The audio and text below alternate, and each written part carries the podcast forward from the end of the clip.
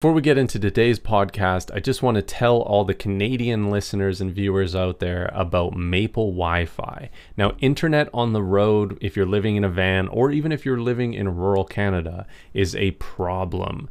The three big cell providers here just absolutely are so expensive and the unlimited internet they provide is absolute trash once it gets throttled. I think Canada is up there in one of the worst countries in the world for cost and and uh, data speeds. So Maple Wi-Fi is a solution that I found when I was living in my van that worked wonders.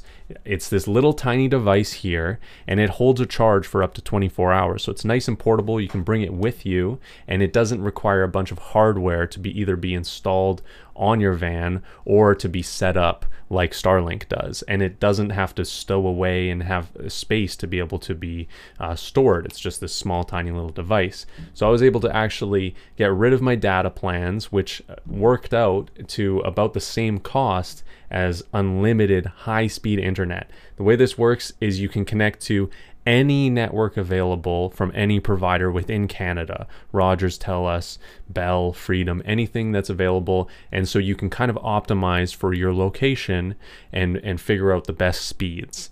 And the other way that it works is Maple Wi-Fi provides a AT&T unlimited international roaming plan through this and so that is how they circumnavigate the throttling that happens for Canadian providers. So if you're interested in getting the best internet, portable internet device within Canada, I believe, you can check out the link in the description. It's an affiliate link, so we get a small cut direct from Maple Wi Fi. It's no extra cost to you, and it goes a long way to support this show. So if you're interested, check out the link in the description. Thanks for watching and listening to this podcast. And now let's get into today's episode. Okay, so I'm going to explain how I'm able to get free things like this sound bar, that wood stove, this whole solar system, um, getting a new bed, all of these things for free or little to no cost. And your like number of followers, your your fan base, that doesn't matter right now. And I'm gonna explain how I started so you can kind of relate. So when I was living in Toronto, I had um, I had actually gone like completely incognito from the internet. Um, I I changed my Facebook. I had a different uh, Instagram account. And one day I was like, I want to do stuff on social media. I think it was because I was I was hungry and I didn't want to pay for food. It was like the stupidest reason. And I was like, why am I paying for food? And so I started to post a little more actively on social media around food. And I would go to restaurants, small businesses, uh, like family owned and stuff like that, and I would say, hey, you know, I'd love to promote your, your company. Sometimes I'd do it in person, sometimes I'd DM them or email them. And I'd say, I'd love to promote your business. I like your food. Um, I've, you know, either a friend has referred me here or I've actually been there, things like that, that are true. And um, I started doing food reviews on YouTube. I had my own little show where I'd go like downtown Toronto, take my camera and be like, hey, I'm Patrick Valancourt, I'm going to do food, blah, blah, blah, let's go. And I'd show from this standardized point how to get to the restaurant, try the food, show it how they make it, and then it turned into like an actual little series on YouTube where I had done maybe 10 or 20 restaurants, something like that.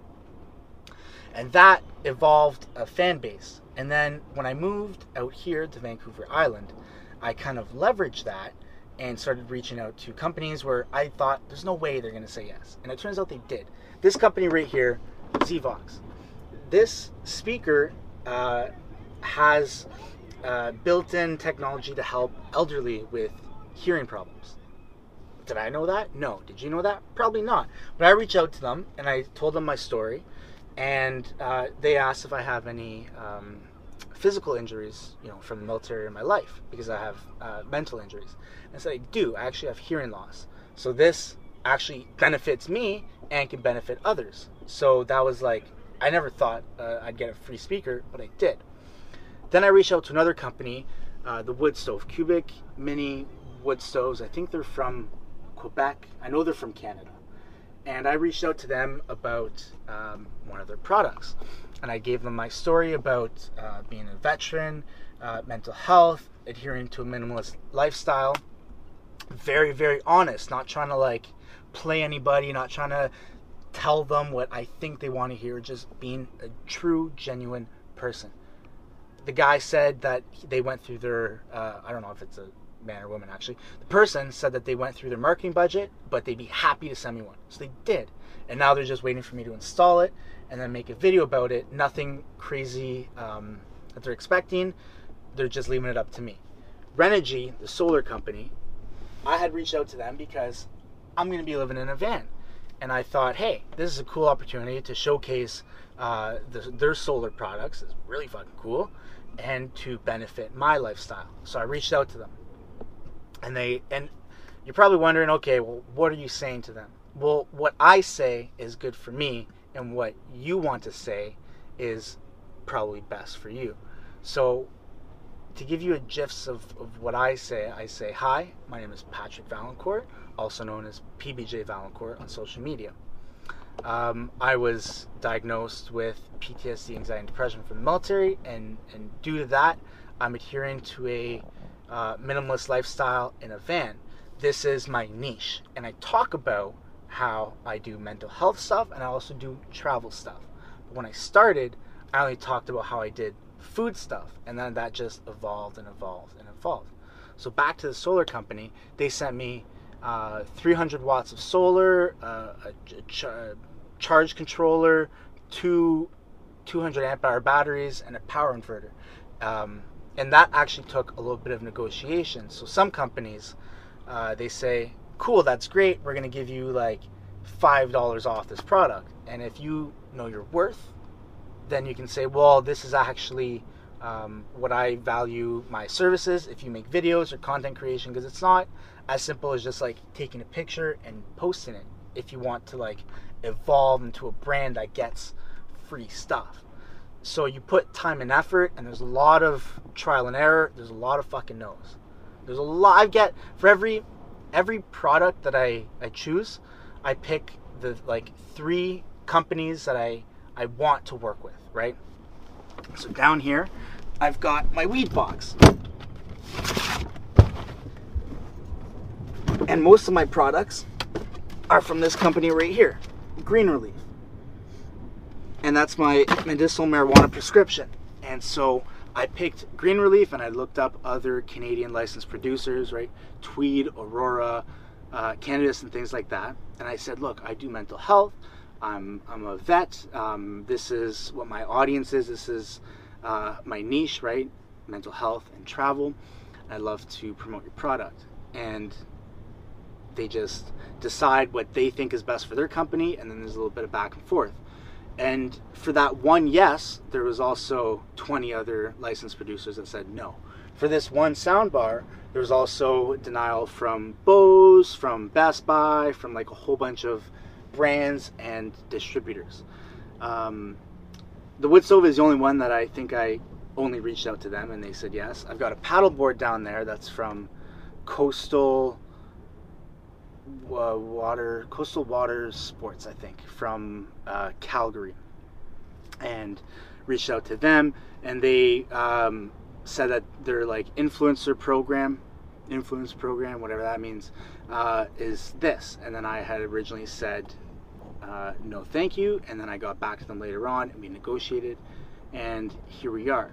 So there's, you gotta just reach out to like a local bakery and say, hey, this is what I do. And if, if you take pictures of kayaks, don't reach out to a local bakery, right?